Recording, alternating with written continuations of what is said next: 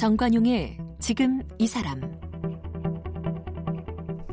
여러분 안녕하십니까 정관용입니다. 이 사람이 인생에서 만나는 시련 이게 참 얄궂어서요. 조금씩 나눠서 오는 게 아니라 한꺼번에 밀어닥칠 때가 많죠. 예기치 않은 악재 연쇄적으로 일어나다 보면 극복할 틈도 없이 힘이 빠지고 절망이 커가게 되는데 개그맨 권영찬 씨도 그랬답니다. 왕성이 방송 활동하고 또 사업에서도 승승장구할 바로 그 무렵에 법적 송사에 휘말리고 크게 다치고 투자에도 실패하고 이 건강도 재산도 잃었던 시간이 있었다고 그래요. 근데 그 힘든 시간들을 이겨내고요. 어, 바로 얼마 전에는 연예인 가운데 최초로 이 심리 상담학 박사가 되셨어요. 이 고통의 시간을 보낸 그 경험을 바탕으로 힘들어하는 사람들의 마음을 치유하겠다는 권영찬 씨를 오늘 함께 만나겠습니다.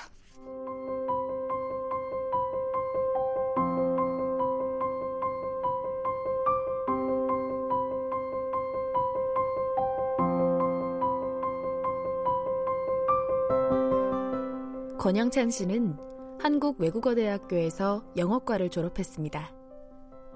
연세대학교 상담코칭대학원에서 석사를 마치고 국민대학교에서 문화심리사회학으로 박사학위를 받았습니다. KBS 대학 개그제에서 동상을 받았고 1991년 KBS 국기 공채 개그맨이 됐습니다. 2002년에는 개그개그 PC방을 론칭하면서 사업에도 성공했는데요. 잘못된 투자로 전 재산을 잃었습니다. 하지만 절망하지 않고 다시 일어났고 상담 심리 전문가로 행복하게 살아가는 법을 강의하고 있습니다. 현재 연예인 자살 예방센터 소장과 한국 코칭학회 부회장 등을 맡고 있고요. 커넬대학교 한국캠퍼스 상담학과 교수면서 서울문화예술대학교 상담코칭 심리학과 겸임 교수입니다. 쓴 책으로는 당신이 기적의 주인공입니다. 모든 실패는 나를 강하게 만들었다 등이 있습니다. 네, 개그맨 권영찬 교수 나오셨습니다. 어서 오십시오. 네, 안녕하세요. 반갑습니다. 방금 제가 개그맨 권영찬 교수 네. 이렇게 불렀거든요. 네. 제대로 부른 겁니까? 뭐 누구는 얘기하더라고요. 권영찬 씨 개그맨이야? 아니면 상담심리학 교수야? 어. 아니면 사업가야? 근데 네. 개그맨이라는 거는 우리 불특정 다수 시청자들에게 요즘 많이 힘들잖아요. 웃음을 드리는 것도 행복을 주는 일이고 음. 또 상담심리학 교수는 그 아팠던 분들이나 상처를 입었던 분들을 현실에 잘 적응하게 만들고 또 코칭적으로는 질문들에서 희망과 꿈을 드리는 거거든요. 그리고 또 요즘에 사업을 하시는 분들에게 뭐 스타트업이라고 하는데 예, 예. 그분들에게 뭔가 나도 할 수 있을까? 과연 내가 될까 할 때 당신도 충분히 할 수 있으라고 희망을 드리니까 직업은 조금 다른 게 하나인데요. 웃음과 꿈과 희망과 행복을 드린다는 공통성은 있는 것 같아요. 누군가에게 할 수 있다라는 희망을 넣는 거죠. 네. 네. 그건 이제 본인 생각이고. 네. 지금 개그 프로에 출연하거나 그러진 않죠. 어, 근데 개그 프로그램은 출연할 수 없는 게요. 네. 그 지금의 KBS 개그 콘서트에 이제 원조가 한바탕 웃음으로인데 제가 네. 한 7년까지는 출연했었거든요. 근데 지금은 출연하면 거의 어, 나이가 쉬운 둘밖에 안 되는데 그쪽에서는 원로급으로 지급을 받기 때문에 원로급이 아니라 원로 중에 원로죠. 그죠. 그래서 지금의 뭐 KBS 1TV 무엇이든 물어보세요나 뭐 음. 아침마당 진품 명품에는 이제 MC나 뭐 예를 들어서 강연 같은 거는 하는데 어. 개그 프로그램은 마음은 굴뚝 같은데 사실은 개그맨이면서도 또 연예인 방송인이기도 한 거죠. 그렇게 하고 봐야 되겠네요. 네네네네. 개그맨 출신이고 네. 방송 활동은 지금도 꾸준히 계속 하고 있습니다. 네. 연예인 방송인 그리고 이 상담 심리학 가르치는 교수. 네. 어. 어려서부터 개그적 소질이 다분했습니까?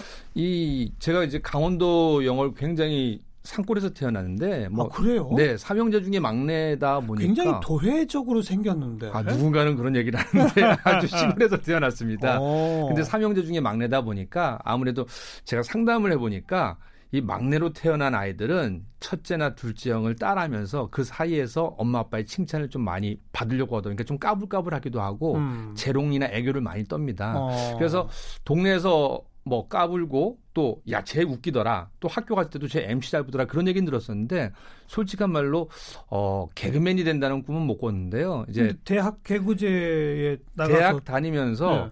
저는 참 어렸을 적에 뭐 순수해야 될까요? 이 음. 세상을 살면서 평생 한 여자만 만나서 그 여성과 나이가 먹어서 호수를 걷는 꿈을 꿨었는데 그게 너무 깨지다 보니까 너무 상처가 됐어요. 실현을 했어요? 그러다 보니까 그 어린 나이에 사실은 대학 때 두세 번의 상처는 있는데 저는 그게 너무 힘들다 보니까 어. 그쪽에 또 다른 끼가 올라왔는데 그게 사실은 남에게 웃음을 주는 욕망이었고 어. 그게 개그맨과 연결돼서 개그맨 시험을 봤는데 운 좋게 시험에 합격해서 이제 KBS 공채 개그맨이 된 거죠. 이것도 이상한 스토리네요. 네. 실현당한 홧김에 개그맨 됐다? 뭐 그러니까 제가 이제 나중에 공부를 해보니까 우리는 항상 뭔가 예. 잘 되고자 하는 욕망이 우리 안에 있거든요. 네. 그런데 어떤 전문가나 또 사업이나 어느 영역에서 성공한 분들 보면요. 어떠한 A라는 일이 잘 안 돼서 B라는 욕구가 C라는 욕구가 시작됐거든요. 음. 근데 알고 봤더니 그게 내가 더 잘하는 거였거든요. 그러니까 저는 그 헤어진 여자친구한테 당신은 너무나 좀안 됐고 섭섭하고 그랬지만서도 지금은 어. 너무 감사한 게 그 친구와의 헤어짐이 아니었으면은 개그맨이란 직업 자체에 대해서 생각도 못하게 됐으니까 저의 예. 그분이 은인이 되는 거죠. 반전이네요. 네. 그죠? 그렇게 개그맨이 된 게 91년이고 91년입니다. 어, 인기가 대단했죠? 뭐 91년, 92년 그때 어 많은 분들이 음. 영영과 출신이거나 아니면 그 관련과인데 음. 그 한국 외고대학교 영어과 출신은 아마 그러니까요. 제가 처음이었을 거예요. 예, 그래서 예. 또 제가 얼굴이 딱 보면은 제가 저희 신입 개그맨들이 들면 어 안녕하세요 인사를 많이 하는 게뭐. PD나 아. 다른 분처럼 많이 생겼다고 해서 어. 선생님처럼 많이 생겼다고 해서 그러다 보니까 MC 역할도 많이 주어지고 뭐 음. 그때 당시에 지구촌 영상음악 MC 또 지금 KBS 개그 콘서트 원주인 한바탕 웃음호의 MC도 뭐 그렇죠. 김수용 씨, 지석진 씨와 함께 이렇게 포 MC를 보고도 해서 그렇죠. 그때 7년 동안에 좀 많은 사랑을 받았습니다. 음. 음, 사업은 언제부터 한 거예요?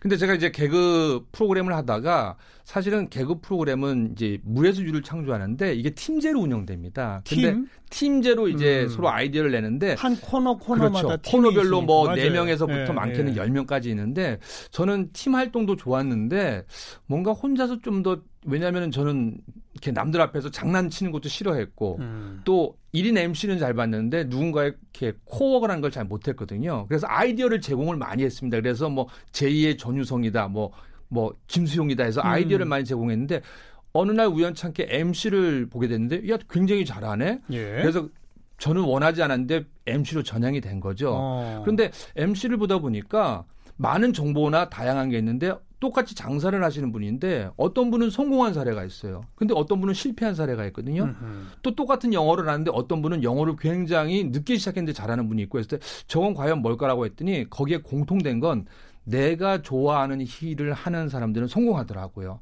뭐 그래서- 당연한 얘기죠. 그래서 거기에서 많은 어. 정보를 봤더니 예. 사업에 대한 정보를 제가 많이 접하게 되니까 음. 아 내가 사업적인 좀 재량이 있구나. 왜냐면은 왜 고객 서비스라고 하잖아요. 네. 저는 현지 촬영 가서 현지 사람들이랑 친한데 야 만약에 여섯 시내 고향을 촬영 가면요. 예. 저 사람 개그맨이야? 아니면 현지 사람이 할 정도로 동화를 잘하고든요. 어. 그러다 보니까 아 이거는 또 다른 말로 하면은 고객 서비스에 굉장히 능하거든요. 음. 그래서 이제 뭐 1999년도에 지금은 없어졌으니까 노량진에 이제 권영찬의 짝꿍댕이라는 제가 레스토랑을 했었는데 짝꿍댕이. 네, 그게 B급 상권 지역이었거든요. 돈이 없었어요. 왜냐하면 이 짝꿍댕이도 그냥 음. 한쪽이 작다가 아니라 인생에 있어서는 뭔가가 그 비대칭이 되는 게 음. 아니라 하나는 작으면 하나는 크고 그런 얘기 좀 철학적으로 했는데 사람들이 그냥 재밌게 받아들였는데 그냥 재미있는 용어예요. 그죠. 근데 어. B급 상권 지역에 있던 가게가 6개월 만에 A급 상권 지역으로 되고 또 레스토랑이 9시가 끝날 때 되면 그쪽에 택시 기사님들이 한 20분이 넘게 기다릴 정도로 사람이 많다 보니까 어. 그때 장사를 잘한다는 얘기, 즉 어. 사업에 좀 이렇게 어깨가 있네라는 얘기도 그 들었죠. 처음에는 레스토랑으로 성공하셨고. 그렇죠. 네, 또 네. 또뭐 이것저것 많이 하셨잖아요. 그리고 이제 2002년도에는 그때 이제 PC방 붐이 일어났던 게 그렇죠. 이제 정보통신부에서 대한민국의 먹거리 미래의 먹거리는 이제 게임인데 예, 예. 사실은 이제 우리나라가 땅이 좁다 보니까 랜섬이나 그런 게 전 세계에서 제일 빠릅니다. 음. 근데 그때 정보통신부에서 지원도 많았거든요. 근데 평수가 보통 PC방이 한 50평이나 40평 남짓했는데 왜 대형 PC방이 없을까라는 아이디어를 내게 됐고 예. 그래서 제가 이왕이면은 그냥이 아니라 PC방에서 게임만 하지 말고 웃음이 넘치는 PC방에서 개그 개그 PC방 하다 보니까 어. 또 개그맨 후배들도 많이 놀라 오게 되고 그래서 6개월 만에 제가 한 32군데 전국 지점을 런칭하고 우와. 그때 방송도 한 10개 정도 하고 어이구. 사업도 런칭해서 막 통장에 찍히는 액수가 크다 보니까 어. 이제는 정말 뭔가가 젊은 나이에 성공했다라는 거를 좀 느꼈었죠. 그게 그 2000년대 초반이네요. 네네네네 그렇죠. 어, 레스토랑도 잘 됐었고 네. PC방 전국적으로 체인도 만들고 그래서 2005년대까지는 뭐 방송도 승승장구, 어. 사업도 뭐 승승장구, 어. 원하는 만큼 그래도 다 이뤘었죠. 근데 이제 뭐 한꺼번에 호사 다마라고 네, 뭔가 이렇게 우한이 겹쳤다. 제가 오늘 시작하면서 얘기를 했는데 그러니까요. 첫 출발이 뭐였어요? 저는 그게 다일 줄 알았는데 2005년 5월 달이었을 어. 거예요. 이제 제가 아무래도 그때 당시에는 또 연예인이 탈모가 되면 방송이 사실은 쉽지는 않았어요. 탈, 탈모 증상 네, 탈모 증상이 되게 아. 삼형 중에 막내인데 제가 아. 가운데 조금해서 근데 제가 키가 180이 넘다 보니까 아. 안녕하세요 하고 고개를 숙이고 인사하는 게 아니라 옆으로 인사하는 방법도 제가 처음으로 만들었는데 왜냐하면 가운데가 보이니까 좀 민망하기도 하고 스텝들이 좀 웃음도 있거든요. 그래서 소갈머리가 빠지고 네네네. 근데 지금은 자연스러웠는데 음. 그때 당시에는 그런 게 어, 좀 저거는 아닌데라는 그- 그랬어요, 그런 얘기가 그랬어요. 있었어요. 근데 제가 탈모약을 그때 지금도 그거 하는데 아마 좀 이렇게 머리숱이 없는 분들은 다 알아요. 그걸 하루에 하나씩 먹어야 되는데 음. 저는 그 약을 먹었는데 상대에 있는 제 친한 후배가 그걸 마약으로 착각을 하고 근데 그거를 제가 안전해 줬거든요. 왜냐하면 그건 여성이 드시면 안 되는 약이기 때문에. 음. 근데 거기에서 오해가 시작되기 시작해서 제가 그 약을 먹고 그 여성을 3시간 동안 여섯 번 괴롭혔다라고 해서 그게 큰 이슈가 되고 갑자기 저는 마약 한 사람이 되고 그 여성을 괴롭힌 사람이 된 거거든요. 그래서 그게 방송에 터지면서 10개 방송 자동 강제적으로 하차되고 실제적으로 그때 당시에 제가 요 가까운 영등포 구치소에 37일 동안 실제로 있는 또 아픔도 겪게 됐었죠. 그래요? 네네네.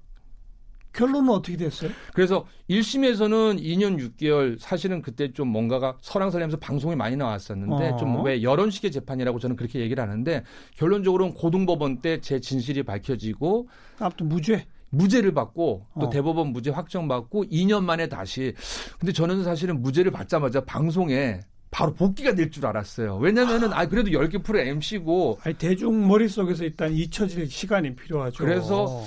2년 동안 먹고 살 게 없어서 아마 그때 좀 영업 관련 그때 쪽 그 일을 사업은 했었어요. 어떻게 될 거예요, 그러면? 사업은 자동적으로 아 저렇게 착할 줄 알았던 사람이 아. 그때도 제가 이제 뭐 장애인 관련 봉사나 그러니까 또 보육원 봉사를 많이 그런 했는데 그좀 불미스러운 일에 연관이 일이니까요. 되니까 사업 네네네. 파트너들도 다 떠나고 그렇죠. 어. 그러니까 부도 처리가 됐던 거고 아이고. 그 32개 전 지점 또 매출도 그때 당시에 뭐 78억 정도 했었는데 그 큰 회사가 무너지는 건 정말 한순간이죠. 한 번에 와르르르르 무너지고 어. 또 그때 당시에 제가 핸드폰에 3천 명이 입력된 게 제 핸드폰 회사 가면 몇 명 없었대요 전국에. 어. 근데 그게 홍해바다 갈라지듯이 쫙 하고 어. 그 수많은 사람들이 빠져나가는 거를 제가 지켜봤을 때 아 모든 게 음. 처음엔 남을 탓을 많이 했는데 남 탓할 필요가 없이 나를 들여다봐야 되겠구나. 네. 그래서 그렇게 공부에 대한 좀 마음을 조금씩 키워 나가게 됐던 거죠. 음.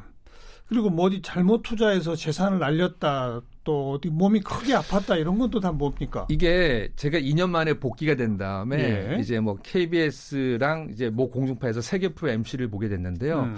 마침 또 KBS 제 이제 권영찬의 구석구석 보고라는 이제 여행 프로가 막 뜨기 시작했던 게 그때 2007년도쯤에 주 5일제가 정착을 하는 때다 보니까 예. 뭐 많은 분들이 6일 동안 토요일까지 일을 하다가 음. 5일 동안 일을 하고 놀아라라고 하니까 그때 여행. 여행, 프로에 대한 시청률이 어. 드라마 시청률이 왔는데 그게 마침 또 뜨면서 제가 또 다시 한번 재기에 성공했는데 네.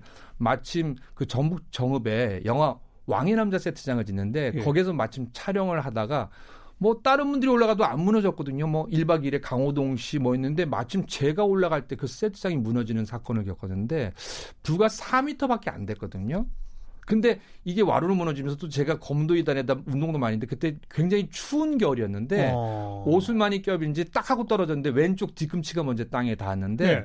이렇게 빠직 소리가 나면서 왼쪽 뒤꿈치가 나중에 병원 가서 이렇게 엑스레이 찍고 그러니까 27조각이 나고 어휴, 그 옆으로 3분 4분 척추뼈가 부러져서 척추뼈도 네네네. 그래서 제가 8시간 대수술을 하고 온몸에 우와. 기부술을 하고 대학병원과 또 이제 병원을 옮겨서 6개월 동안 병원에서 이제 온몸에 깁스하고 꼼짝도 못하는 아이고. 그러니까 2005년도에는 명예를 잃었던 거고요. 어. 또 2007년도에는 건강을 잃었죠. 근데 건강은 6개월을 회복하니까 지금도 물론 이제 제 왼쪽 뒤꿈치에는 텅스턴이 8개가 핀이 고정이 돼 있습니다. 그래서 예, 예. 좀 장애를 갖고 있는데 이제 그런 힘든 일이 있다 보니까 제가 투자를 잘하는데 어. 주식 투자를 하는데 운 좋게 이게 계속 수익이 나는 거예요. 어. 그래서 그때 제가 있었던 현금이랑 제 아파트 담보한 거 음. 또 12억 원 또 지인이 투자를 잘한 데가 18억 원을 투자해서 30억 원은 한 기업에 인수합병원을 코스닥 기업인데 성공했었어요. 어. 근데 저는 이제 다시 한번 재기에 성공을 했는데 마침 또 그게 그 대표분이 명동에 있는 사채를 빌려 쓴 걸 우리한테 얘기를 안 해줘서 그것도 음. 결론적으로는 1년 후에 상장 폐지가 되면서 휴지 조각 됐네요. 30억이 뭐 정리매매했더니 그때 한 30몇만 원 될 정도로 그러니까 거의 2005년도에 명예, 2007년도 건강 그리고 어. 바로 이 곧이어서 돈을 잃으니까 사람이 성공하기 위해서 예. 가져야 될 세 가지 행복을 다 잃어본 거죠. 음. 네. 2005년, 2007년까지 6년, 7년까지 그냥 아. 연달아서 그러니까 어떤 분들은 그래요. 저는 뭐 그런 걸 믿지는 않지만서도 참 삼재가 꼈다라는 거. 음. 왜냐면은 남들은 평생 겪기도 힘든 거를 재기하면서 3년 만에 그걸 쭈르륵 겪었으니까요. 네. 네. 대단하십니다. 지금은 이렇게 쉽게 얘기하는데 그러니까요. 그때는 정말 많이 울고 어. 참 정말 많이 울었던 것 같아요. 더 이상 눈물이 안 나올 정도로 울었던 것 같아요. 근데 지금 이렇게 씩씩하게 어, 말씀하실 수 있는 네. 첫 출발의 동력이 뭐였습니까? 참 감사한데요. 첫 출발은 이제 어 제가 신앙을 갖고 있긴 한데 너무 힘들었어요. 음. 왜 신앙을 갖고 이제 내가 잘 돼야 음, 되는데 음. 근데 너무 할 일이 없으니까 어머님이 나랑 같이 좀 새벽 기도 나가지 않을래는데 어. 저는 나가기도 싫었는데 어머님이 어느 날 근데 안 오시는 거예요. 근데 내가 왜 안 오지? 혹시 노인네가 또 다치신 거 아닌가 해서 가봤는데 저한테는 아이 그런 거 괜찮아 웃으면서 하면 다 잘 될 거라고 했던 분이 그 안에서 우는 모습을 봤어요. 음. 그것도 막 꺼이꺼이 우는 게 아니라 막 눈물 음. 들어서 소리 없이 우는 걸 보고 아 누군가는 나를 저렇게 사랑하고 있구나. 음. 그리고 또 그때 지금 결혼한 제 아내가 제 옆에 지켜주고 있었거든요. 네, 네. 그래서 제가 아 나를 바라보는 가족이 어 힘내. 그리고 당신은 충분히 할 수 있어. 음. 괜찮아, 괜찮아, 괜찮아는 말을 무언으로 해주더라고요. 그래서 음. 아 나는 지금 죽어가는 게 아니라 살아있고 단지 그걸 내가 내 가족의 사랑을 못 느꼈구나 해서 예, 내 예. 가족이 사랑을 주니까 그게 나에 대한 사랑이라는 거 나는 충분히 할 수 있다는 거를 자존감을 회복하게 됐다고 할까요? 그게 첫 번째였습니다. 역시 출발은 가족이군요. 네, 가족이고 그래서 지금도 저는 가족에 대한 뭐 뭐 아무리 스케줄이 바쁘더라도 음. 제가 뒤늦게 아홉 살 여섯 살 아이들도 인공수정을 얻었는데 어. 그러니까 그 아이들을 직접 같이 노는 시간은 저는 방송이나 강연도 중요하지만 예, 모든 예. 시간이 된다면 그 아이들한테 할애주려고 많이 노력하고 있습니다. 음. 그래서 다시 기운을 내면서 어, 어머니와 아내의 그 소중함을 깨닫고 네. 내가 다시 기운을 내야 되겠구나라고 이제 뭐 스스로가 아마 다짐을 하고 다짐은 했는데 네, 그게 그게- 그게 출발이란 말이에요. 네. 출발. 다짐도 하고 근데 막상 할 일이 없잖아요. 어, 오히려 다짐은 쉬었어요. 어. 그리고 내일부터 일어나면 뭘 해야지라고 네. 하는데 이미 사람들한테는 나쁜 인식이 있었고 여러 가지로 또 아프기도 했었고 그러니까요. 또 힘들기도 하다 보니까 이게 방송이라는 게 금방 금방 잊혀지더라고요. 네, 네. 그래서 이제 제가 먼저 했었던 거는 친구가 웨딩 컨설팅 회사를 운영하는데 음. 망해가고 있는 회사였거든요. 근데 그때 제가 목발을 짚고 있을 때였어요. 왜냐하면 깁스를 아직 다 안 풀어서. 아. 근데 그 친구가 좀 도와주면 안 되겠냐 해서 그냥 할 일이 없다 보니까 어. 그 친구를 도와주면서 그 회사의 영업이사가 됐던데 예. 근데 제가 목발을 집으면서 우리 연예인 결혼식을 제가 직접 진행해 줬는데 사람들이 감동을 받은 게 목발에다가 이 깁스를 하고 오면서 어. 그것도 병원복을 입고 진두지휘하는 걸 본 거예요. 어찌 보면 병원복까지. 사람들이 어. 안 됐다라고 음. 생각했을 수도 있을 거예요. 근데 저는 안 됐다보다는 야 정말 대단한데 옛날에는 저 사람 방송도 많이 하고 있는데 저렇게까지 살려고 하는 거 보니까 도와줘야겠다. 그래서 일이 들어오기 시작해서 예, 예. 어 그래도 방송 10개 프로의 MC를 맡던 사람인데 라디오 프로가 MC도 아니고 1시간 게스트 신인 개그맨들이 하는 게 들어왔었어요. 고정 출연으로 네, 근데 옛날 같았으면은 이미 일주일에 제가 한 번. 10개 프로 MC를 음. 맡기 때문에 자존심 상해서 나 안 해라고 했는데 음. 이미 그때는 지났어요. 어. 일이 없으니까 너무 급했어요. 그래서 감사합니다 했는데 그때 출연료가 지금도 비슷해요. 시간당 8만 원이었는데 일주일에 8만 원 벌이를 했거든요. 예, 예. 그리고 사주니까 32만 원에서 세금을 떼니까 한, 한 29만 원 정도 나왔는데 예, 예. 저는 그 돈을 지금도 잊을 수가 없어서 음. 왜냐면은 예전에 10개 프로 MC를 할 때는 뭐 출연료가 연봉 5억을 넘었었던 사람인데 이제는 그 9만 원의 소중함을 음, 알고 음. 사실은 그때 눈물도 많이 흘리고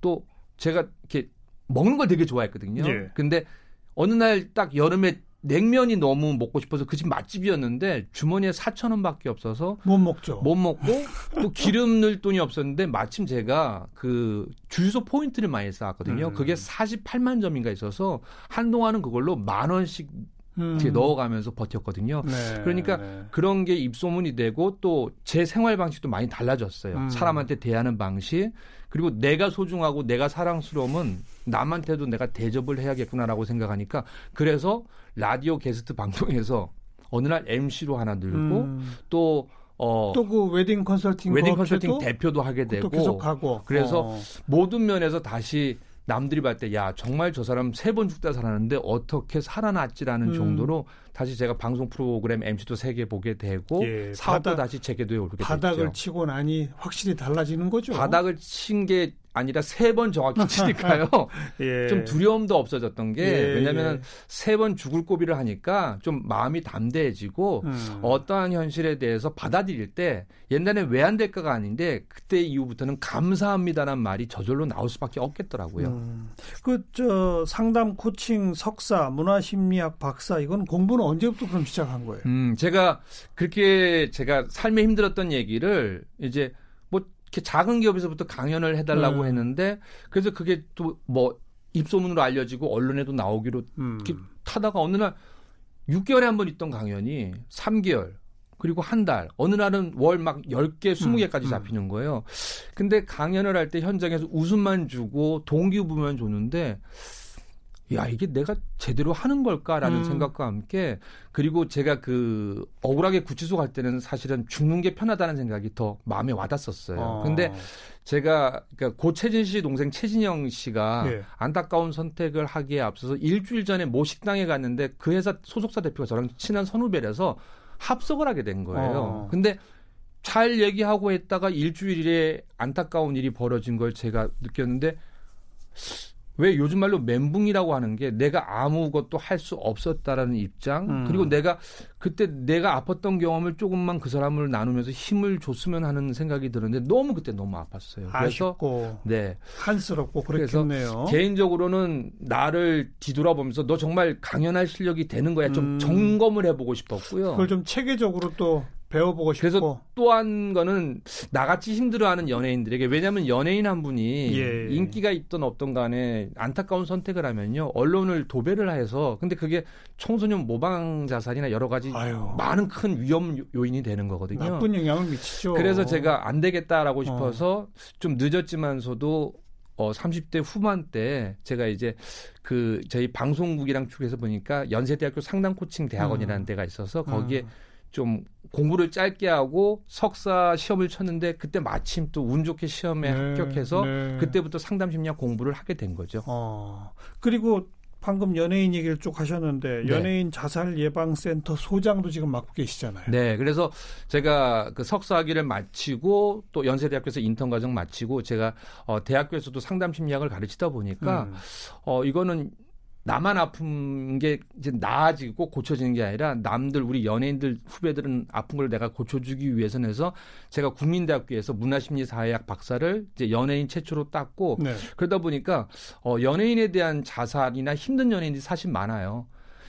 뜨고 인기가 있는 사람은 또 인기가 떨어질까봐 겁나고요. 한켠이 항상 공허하죠. 바닥에서 일이 없는 사람은 네. 사실은 생활고 때문에 너무 힘들거든요. 음. 왜냐하면 결혼도 했고 자녀가 있는데 그러다 보니까 그걸 잡아주기 위해서 한 6년 전부터 연예인 자살 예방 센터를 제가 설립하고 어. 어, 힘든 연예인들은 언제든지 찾아오면 내가 무료로 해주겠다라고 해서 예, 보통 예. 뭐 일주일에 세네 통은 받아서 그분들의 힘든 거 해결해 주기도 하고 어. 또 같이 사실은 누군가가 같이 말할 사람 이 얘기 들어주는 네. 것만 해도 그럼요. 상당 부분의 스트레스와 고민이 풀린다잖아요. 그래서 그 친구나 그 후배들 얘기를 듣고요. 음. 제가 힘들었던 과정, 뭐 억울하게 구치소를 가거나 돈을 30억 날리거나 또 예. 아니면 세트장 무너져서 제가 텅스텐 받고 있는 그 힘든 얘기를 하면 같이 공감돼서 같이 울어요. 그렇죠. 저는 딴 거 없고 울어주고 등 두들겨주고 휴지만 주고 어. 다시 한번 시작해보자.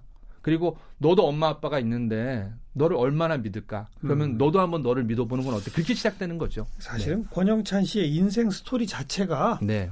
너 힘들어? 나만큼 힘들어 봤어? 이거 아닙니까?